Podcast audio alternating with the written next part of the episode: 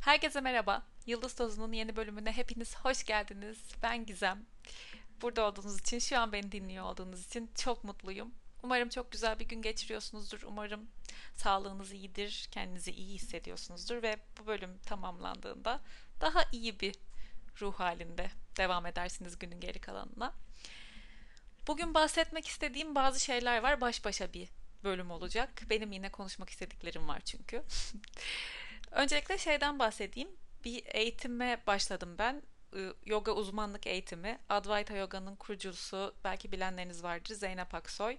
Çok kıymetli, çok değerli bir öğretmen, eğitmen, her şey gerçekten. Ben yeni tanıştım.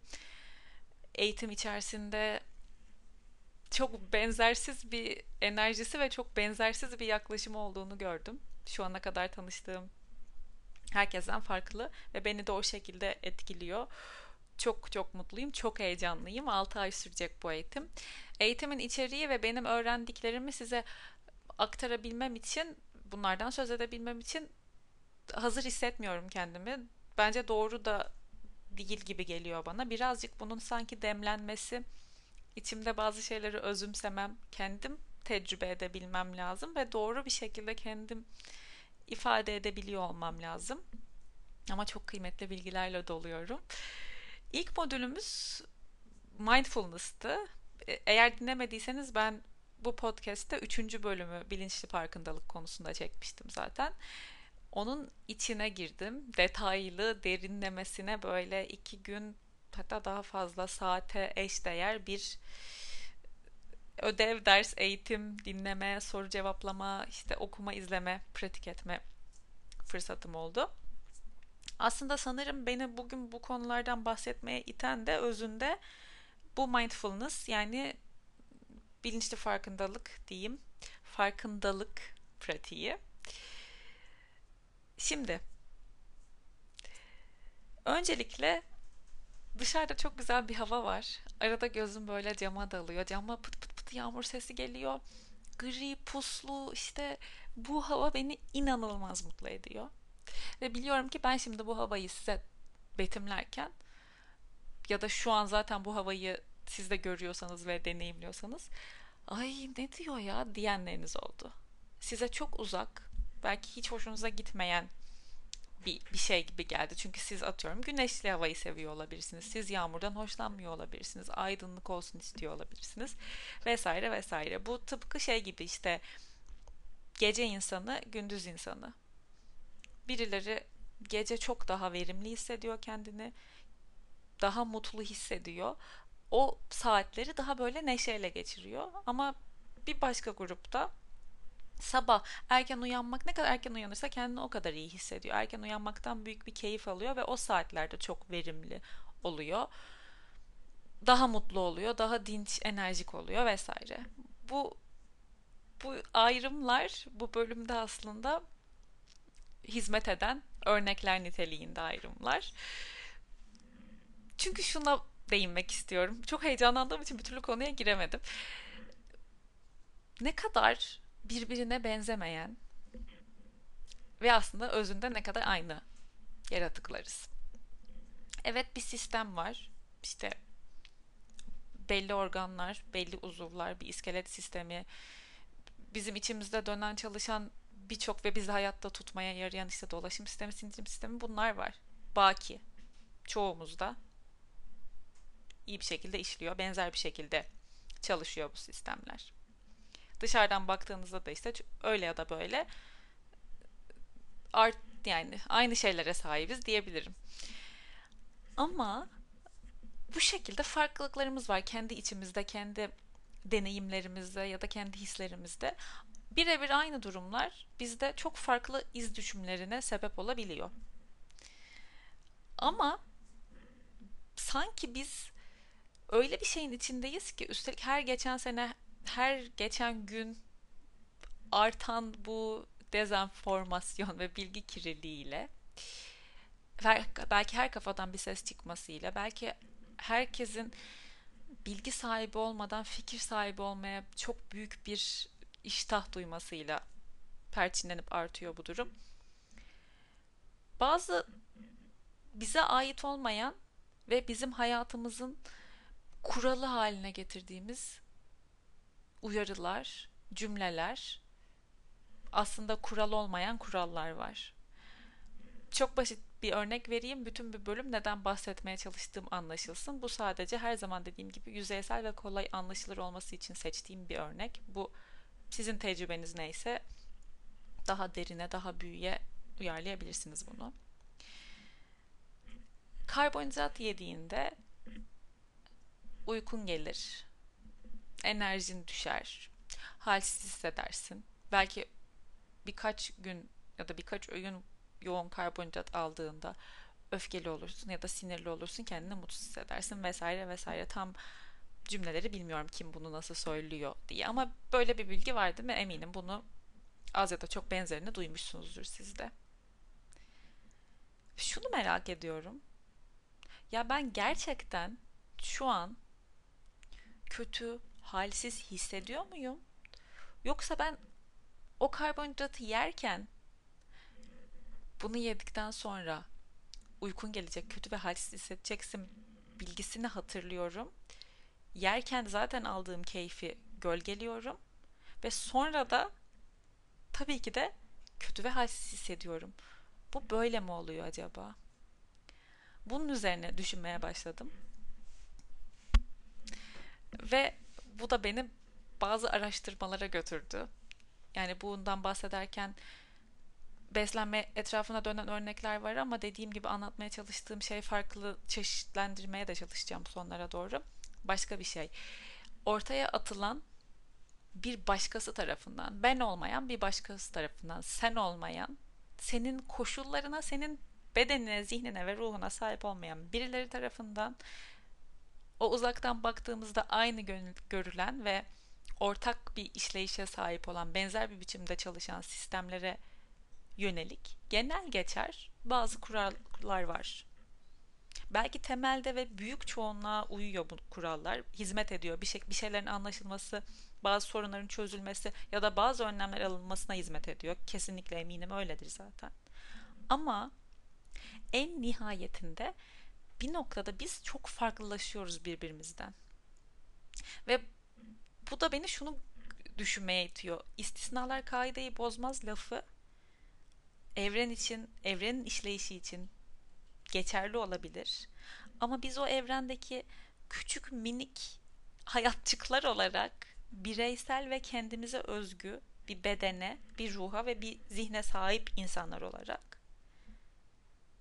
bence istisnaların kaideyi ters yüz ettiği bir düzene sahibiz. Eğer ben ortaya atılan o kaidede bir istisnaysam, önemli olan da benim ne olduğumsa, o zaman ben kendi düzenimde o kaideyi bozuyorum. Ben karbonhidrat yediğimde kendimi halsiz hissetmiyorum. Ya da ben kendimi ondan bir saat sonra sinirli hissetmiyorum. Uykum gelmiyor, atıyorum, bu örnekten yola çıktığım için bunları söylüyorum. Bunun içinden çıkmak için farklı ihtimaller olduğunu görmemiz gerektiğini düşünüyorum. Mesela şöyle bir tarikat diyorlar ama tarikat deyince birazcık olumsuz anlaşılıyor. Ben de bu örneği hani ineğe tapan bir inanışa ne kadar mesafede duruyorsam aynı o mesafeden vereceğim size. Bunu desteklediğim, doğru bulduğum ya da size yapın demek istediğim için değil. Sadece teoride nelerin mümkün olduğunu, nasıl bazı kuralların herkes için geçerli olmadığını anlatmak için veriyorum bu örneği. Privetarianlar var. Bu insanlar nefesle besleniyorlar. Gerçekten nefesle besleniyorlar. Şaka yapmıyorum. Nefes, su ve güneş ışığıyla yaşamlarını sürdürüyorlar. Ve onları besleyen şeyin prana, yani evrensel yaşam enerjisi diye özetleyebiliriz. Çok derin bir kavram. Özellikle yoga felsefesi için. Ama bu daha anlaşılır olacağı için onları besleyen şeyin evrensel yaşam enerjisi olduğunu ve nefesin ve suyun ve güneş ışığının, yani bir nevi insani bir fotosentezin onları sağlıklı ve hayatta tuttuğuna inanıyorlar. Ve bu şekilde yaşayan birçok insan var dünyanın envai yerlerinde ve de hani böyle yaşıyorlar dediğim bir gün yapıp bir gün yapmamak gibi değil. 10 sene böyle yaşayan var. 20 yıldır böyle yaşayan var. Hala sürdüren var. Bu şekilde hamilelik geçiren var. Bu şekilde çocuğunu büyüten var. Sadece bu. Yani anne sütünün dışında bunları sunarak çocuğa. Ve bu insanlar hayatta, ya ölenler de olmuş aralarında, bunu işte yine kişisel olarak nasıl algıladığımıza göre değiştiğini düşünüyorum. Ama bunu sürdüren insanlar var. Onun dışında yine buna bir örnek. Kahvaltı günün en önemli öğünüdür diye bir cümleyle büyüdük, yetiştik, hala da eminim bunu duyuyoruz etraftan.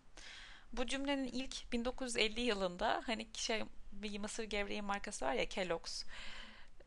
Onun reklam kampanyasında kullanıldığını ve o şekilde ortaya çıktığını biliyor musunuz bilmiyorum. Bu konuda bir sürü araştırmalar yapılmış.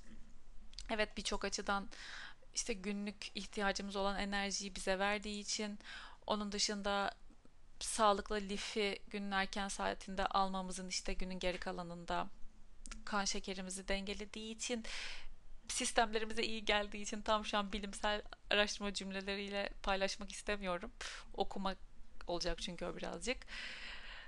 İyi geldi, evet, hani kahvaltı böyle buna yarar. Çünkü gece işte büyüme ve tamir etmek amacıyla vücudu birçok enerji harcanıyor. Ondan sonra dengeli bir kahvaltı ile enerjinin yanı sıra işte protein ve kalsiyumu da takviye edip güzel bir başlangıç yapmış oluyoruz güne, diyor bazı diyetisyenler. Ama ben şu araştırmadan bahsetmek istiyorum size. Evet.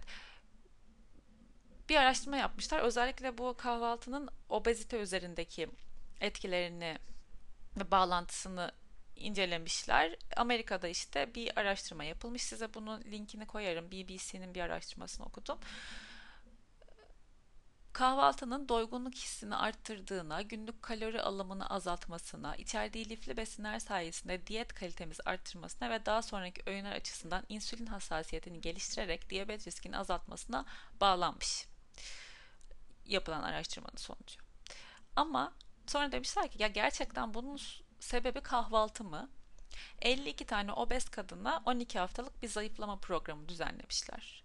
Kadınların tümü bir günde aynı miktar kalori alıyormuş. Ancak yarısı güne kahvaltıyla başlarken diğer yarısı kahvaltı etmiyormuş.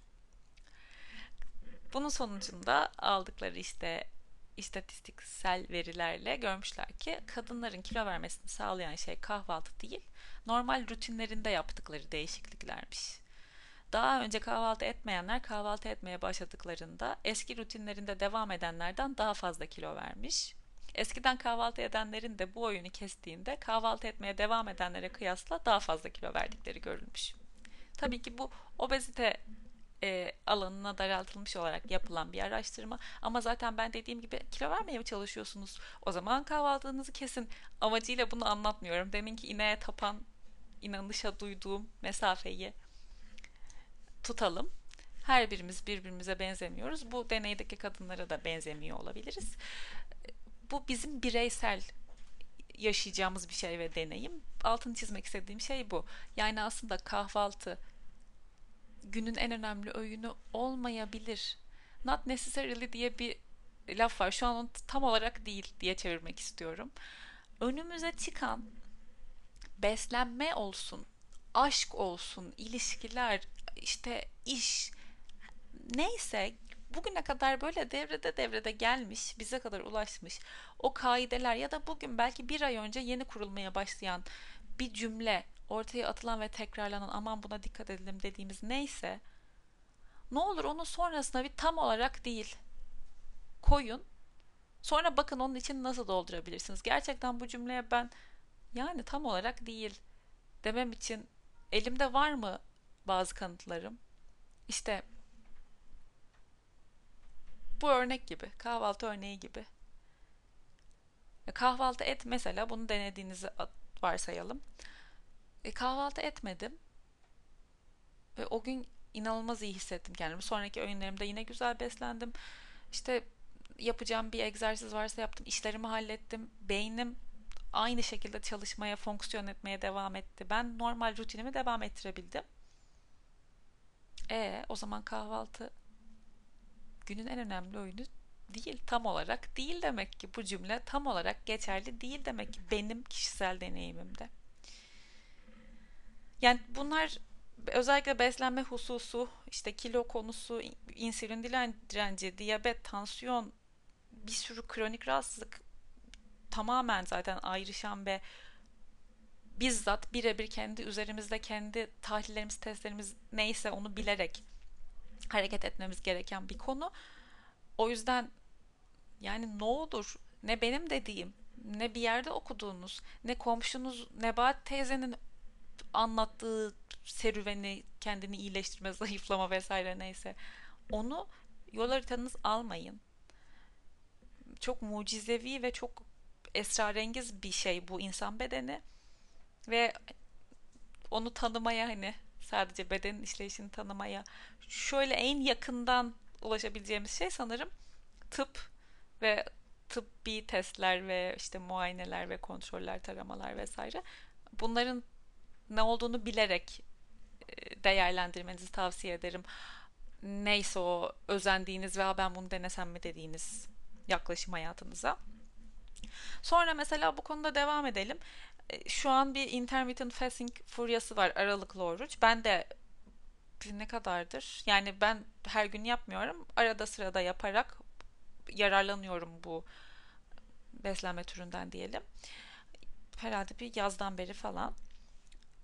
Biliyorsunuz bu da işte 8 saat açlık ya da 3 farklı açlık penceresi var. Bir tam gün aç kalan, tek öğün yiyen var. İşte 16-8 yapan var. 8 saat yemek yiyorsunuz, 16 saat aç kalıyorsunuz gibi. Bununla ilgili çok bilgi verici YouTube videoları var, yazılar var. Doktorların, özellikle doktorların çektiği videolar ve yazdığı açıklamalar Instagram'da da çok fazla görüyorum. Onlara bakabilirsiniz, araştırabilirsiniz. Mesela şimdi orada açsın 16 saat. Ne oldu? Hani 2 saatte bir şey yememiz gerekiyordu. Aa yok dediler şimdi işte. Mesela minimum 4 saat açlık çok önemli. İşte bu büyüme hormonlarının salgılanması, yine kan şekeri, şu bu falan. Hani biz 2 saatte bir şey yemezsek yok şeker hastalığı, yok işte bilmem ne, o düştü, bu çıktı, kilo aldık, kilo verdik. Ne oldu? Tam olarak değil demek ki. 2 saatte bir şey yemek gerekiyor. Yo, tam olarak değil. Bu demek ki bazı kimseler için geçerli değil. Bazı kimseler için de aralıklı oruç yapmanın iyi gelmeyeceği aşikar. Peki biz bunların ne olduğuna, hangisinin doğru olduğuna nasıl karar vereceğiz?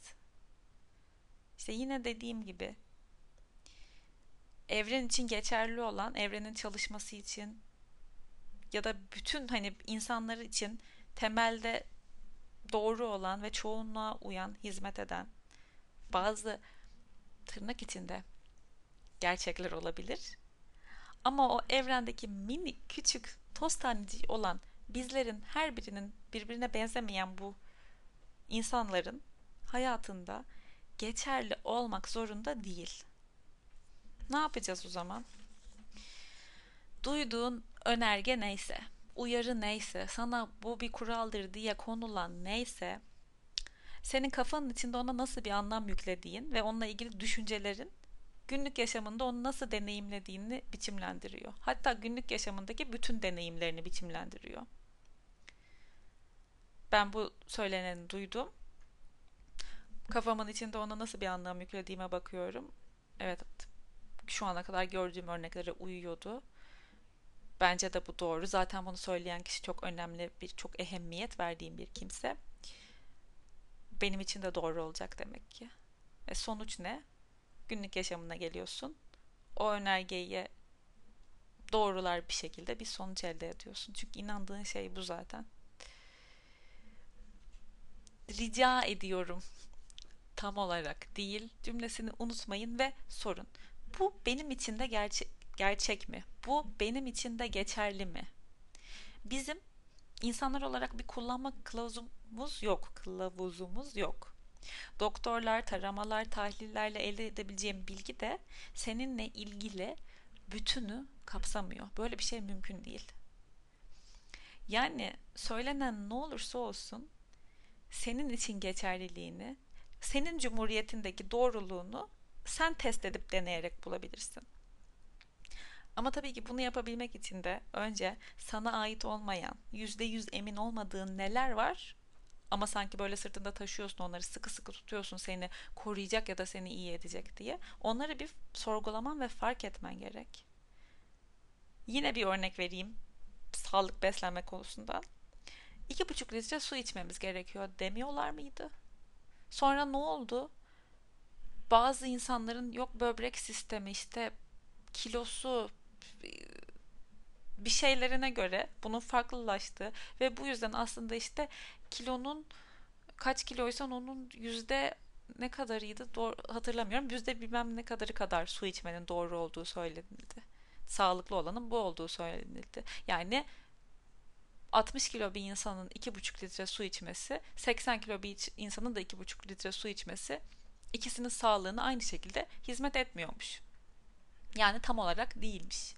O yüzden böyle kurulan cümleler ya da mesela bir spor türü ya da belki meditasyon pratiği bile aslında, yani meditasyon yapmak işte atıyorum öfkeli insanlara iyi gelir. Olmayabilir. O öfkeli insanlardan biri meditasyon yapmaya hazırlanırken bile iyice öfkesi katlanıyor olabilir. Orada yatıp gözünü kapatıp nefesine odaklanmaya çalışırken bile sinir duyuyor olabilir ve o zaman bu ona hizmet etmeyen bir şey haline gelmiş olabilir. Ya da bir spor türü, ben crossfit yaptım, kendime harika hissediyorum, of nasıl sıkılaştım, wow müthiş kilo verdim.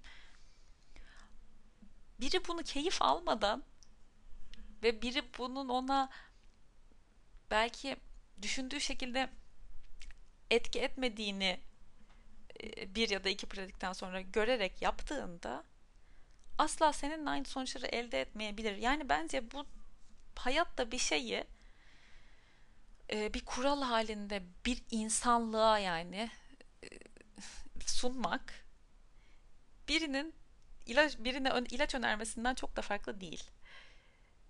Sonuçta ne oluyor? Biri benim omzum ağrıyordu, şu ilacı aldım. Çok iyi geldi Nebahat'cığım, sen de bu ilacı al diye birine ilaç öneriyor. Sonra yani Allah korusun neler neler olabiliyor. Bana iyi gelen şey sana iyi gelmek zorunda değil. Ya da 150.000 kişiye zarar veren şey sen de aynı şekilde çalışmayacak olabilir. Önemli olan tabii buna açık olmak, bu iddiaya, bu ihtimale. Yani birden çok daha fazla ihtimal mümkün. Zaten bir kafanızı çevirip baksanıza etrafa, doğaya, sokağa çıktığınızda birbirine benzemeyen yani binlerce vücut tipine, ifadeye, mutluluğa, mutsuzluğa, ruh haline, biz bile kendi içimizde binlerce ihtimal barındırıyoruz. Bir günümüz öbürüne uymuyor. Bir günkü saçımızın hali ertesi güne uymuyor. Ruhumuz aynı şekilde. Nasıl bir kural herkes için geçerli olabilir? Şey diye bir laf var ya, tam doğru cümle bu olmayabilir ama doğum ve ölüm dışında bir gerçek yok diye. Doğum ve ölüm arasında bir ihtimaller denizi var. Ve bu hepimiz için farklı. Hepimiz aynı ihtimali deneyimlemiyoruz. Evet doğuyoruz kesin. Evet ölüyoruz, öleceğiz kesin.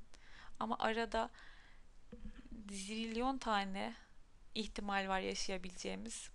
O yüzden ne olur hiç sorgulamadan birinin koyduğu kuralı, birinin ortaya attığı bir sonucu bu benim için de doğru ve benim için de geçerli diye sırtlanmayın. Şöyle bakalım benim için de geçerli mi değil mi diye. Nasıl fark edeceğiz biz diğer ihtimalleri? Nasıl kendimize uygun olanı bulacağız? Bu bana iyi geliyor mu? Bu yaptığım şey. Ya da bu bana iyi gelmiyor mu? Kötü hissetmeye de izin vermen gerekiyor. Çünkü biz dünyaya sadece iyi hissetmek için gelmedik. Tabii ki bir noktada ben de mutlu olmak için burada olduğumuzu düşünüyorum. Ama mutlu olacağımız resmi çizerken mutsuz olduğumuz şeyleri görmeye, kötü hissettiğimiz şeyleri anlamaya ihtiyacımız var ki onları o resmin içine sokmayabilelim. Neyi istemediğimizi, neyin bize iyi gelmediğini görmemizi sağlıyor kötü hissettiren şeylerde. Tamam. Ne yapıyorum? Yine aynı basit yüzeysel karbonhidrat örneğinden gidiyorum. Karbonhidrat yedim. Bu bana kendimi kötü ve halsiz hissettirdi mi? Ya da bu bana iyi mi geliyor? Ben gerçekten o haberlerde, gazetelerde, televizyonlarda söylenilen cümledeki gerçeği deneyimliyor muyum kendi vücudumda bunu yediğimde? Yoksa başka bir şey mi oluyor? Çünkü başka bir şey olması mümkün. Kendi deneyimimi gölgeliyor muyum acaba başkaları tarafından empoze edilen gerçeklerle?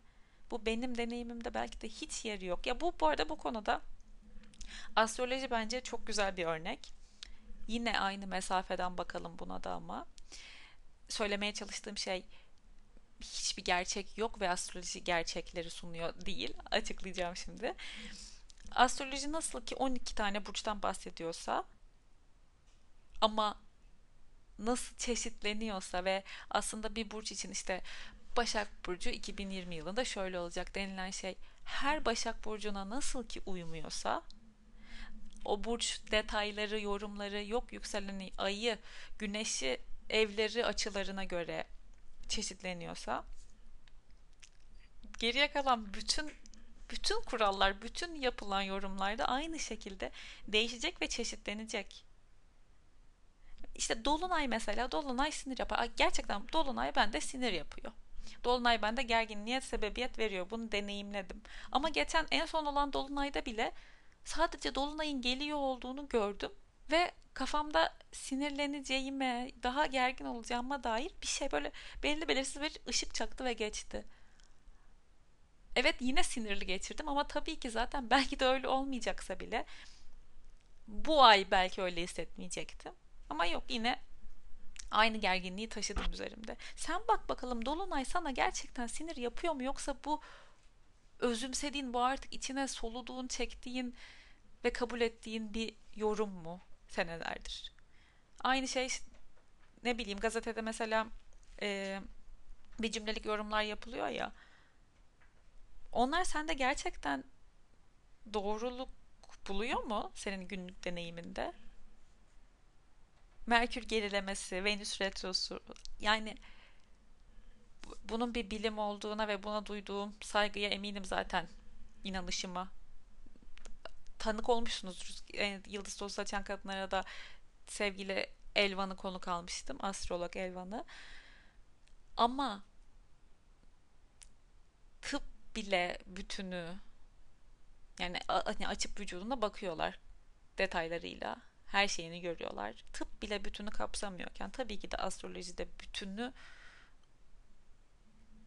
detaylarıyla çizebilecek bir şekilde kurallar açıklayamaz ya da yorumlar yapamaz. Kimse kimsenin hangi gün, hangi saatte ne yaşayacağını en ince ayrıntılarıyla bilemez. 100 kişide olan şey 2 kişide gerçek olmuyorsa geriye kalan her kişi için gerçek olmama ihtimali de var demektir, değil mi? İstisnalar kaideyi bozar arkadaşlar. Deneyin, belki siz olacaksınız o kendi cumhuriyetinizde o kaideyi bozan istisna. Tecrübe etmekten geçiyor. Bütün bunların sorgulaması tecrübe etmekten geçiyor. Zaten yolculuğun güzelliği de burada aslına bakarsanız. Her şeyi tecrübe et. Her şeyi keşfet kendin için. Kimsen sen, o kişi olarak tecrübe et. Ve kendine sor. Bu mindfulness konusu da burada ve yoga zaten bütün olarak yani hayatla ilgili her türlü sorgulamada benim için en azından buluyor bir bağlantısını hayatımla ve yoga ile iç içe geçmiş bir şeyler buluyorum. Pozlar ve hizalar konusunda benzer bir şey düşündüm bu podcast'i işte kafamda hazırlamaya çalışırken. Mesela telefonuma şey diye not almışım şimdi. Amuda kalkmak çok istiyordum ben. O pozu yapmak, headstand, ama dirsekle elbileği arasındaki kısmın yerde olduğu versiyonu. geçen seneydi sanırım. İşte izliyorum videolar, okuyorum. Yoga derslerinden zaten temelin, yani foundation'ı nasıl kurmam gerektiğini biliyorum sağlığım için. Ama bir türlü onların geçtiği adımlardan geçerek yapamıyorum. Ama şeyi hissediyorum bakın. Boynumu koruyacak, omzumu, kolumu, bedenimi koruyacak şekilde temeli kurduğumu biliyorum. Yani bu demin bahsettiğim genele uyan ve temelde geçerli olan kısmı uyguluyorum. Kalkabileceğimi hissediyorum, dengeyi bulabileceğimi. Ama izlediğim videoda öğreten kişinin ya da yapan kişinin yaptığı adımlardan geçerek bir türlü ayaklarımı yukarıya kaldıramıyorum. Ben de başka bir şekilde yapmayı denedim. Ve oldu. Ve ondan bir gün sonra sanırım tabii ki duvarın önünde deniyordum daha yapmayı. Ve onu yapabildiğimi görünce, o gün onu yapabildiğimi görünce, bakın ertesi gün ayaklarımı duvardan ayırabilmeye başladım. Tabii ki 1 dakika değil, 10 saniye bile değil, belki 5 saniyeydi ilk başta. Ama o 5 saniye ne demek? Ben temeli doğru kurarak kendimi güvende hissedebileceğim bir şekilde konulan gidişat yoluyla ilgili konulan kurallardan Gizem kişisi olarak farklı bir deneyimle aynı sonuca varabildim. O 5 saniye öyle kıymetliydi ki, bir şeyi bir kere yapabildiğini gördüğün zaman onu sürekli yapabilmeye başlıyorsun. O yüzden sana söylenilen neyse, senin iyiliğin için söylenilen neyse sen onu bir sorgula. Temellerini sağlam kur. Ama içinden gelen hisse bak. Sen o amuda kalkabilecek misin? Amuda kalkıp kendini tutabilecek misin? Onu hissediyor musun o dengeyi içinde? Boynunu, omzunu, kolunu koru. Ve belki sağ ayağını at havaya. Ve öyle dene kalkmaya. Bu hayattaki her şey için geçerli. Eminim artık anlamışsınızdır. Bunu çok metaforik bir şekilde anlatıyorum bu amuda kalkma konusunu. Yani bu benim Gizem olarak tecrübemdi. Ve bu çok kıymetli bir şey. Ben bunu keşfettim kendim için. Sen bir bak neler keşfedebilirsin. Sen o kitap türünü okumaktan keyif almıyor olabilirsin. Bir jenerasyona damgasını vurmuş bir kitap vardır. Sen o jenerasyondasındır ve o kitap sana hiç de güzel gelmemiştir. Bu mümkün. Ama bunu o kitabın 20 sayfasını ya da hadi en az 50 sayfasını okumayı test ettin. Baktın, hoşuna gitmedi. Demin verdiğim kötü hissettiren şeylere de izin ver örneği gibi. Ve bıraktın kitabı. Ne oldu? Sen o kitabın damga vurduğu jenerasyondaki damganın teğet geçtiği bir kişi oldun. Veya bununla ilgili çok fazla şey var tabii söylenebilecek de. Yani sosyal medyaya değinmeden olmaz. Sen o kişiyi mesela gerçekten senin için bir şey ifade ettiği için, sana iyi hissettirdiği için mi takip ediyorsun? Yoksa belki dünyada, belki Türkiye'de, yaşadığın ülkede ya da senin küçük kabilende, arkadaş grubunda önem verilen birisi olduğu için mi? İçinden ne bir sevgi, ne bir beğeni, ne bir ilham duymadığın, bulamadığın birisi belki sadece onunla ilgili edilen sohbetlere katılabilmek için takip ediyorsun.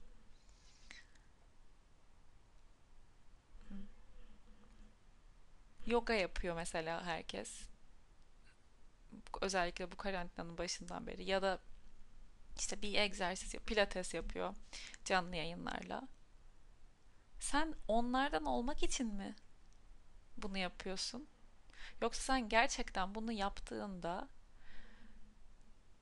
kendini iyi hissediyor musun? Eğer sana bir şeyin kötü hissettirdiğini gördüğün ve kötü hissettiğin halde bunu yapmaya devam ediyorsan, o zaman sen o istisnaların kaideyi bozmasına izin vermiyorsun demektir.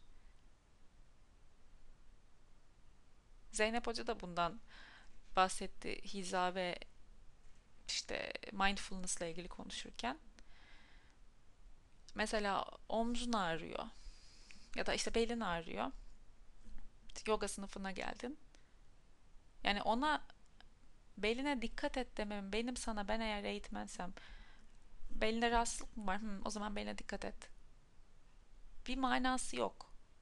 Ama sen belinde rahatsızlık olduğunu bilen sen, bu konuda farkında olan sen, akışta, bir pozda, belinde acı hissettiğinde belki dizini bir santim geriye alacaksın. Belki kalçanı atıyorum sağa döndüreceksin. Şu an hiç bilmeden ve daha bunun anatomisine girmeden tamamen uydurarak bir örnek veriyorum. Bu senin deneyimin. Ben sana orada hayır kalçanı oraya çevirmemelisin, bu pozun doğrusu bu dersem sana, bir şeyi diretirsem bir hizayı, belki ayrıldığında belin daha çok acıyacak. İşte mindful olmak aslında hayattaki her deneyimde ben Gizem kişisi olarak ne hissediyorum? Ve ne hissediyorum derken her zaman duygulardan bahsetmiyorum. Gerçekten bedenim ne hissediyor ben bunu yaparken, bu kuralı uygularken, bu yönergeyi dinlerken, bunu hayatıma alırken ne hissediyorum?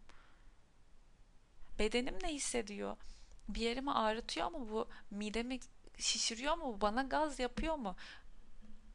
Halsizlik yapıyor mu? Sırtımı ağrıtıyor mu? İşte beynimde o sisse sebep oluyor, sisse değil, sise sebep oluyor mu?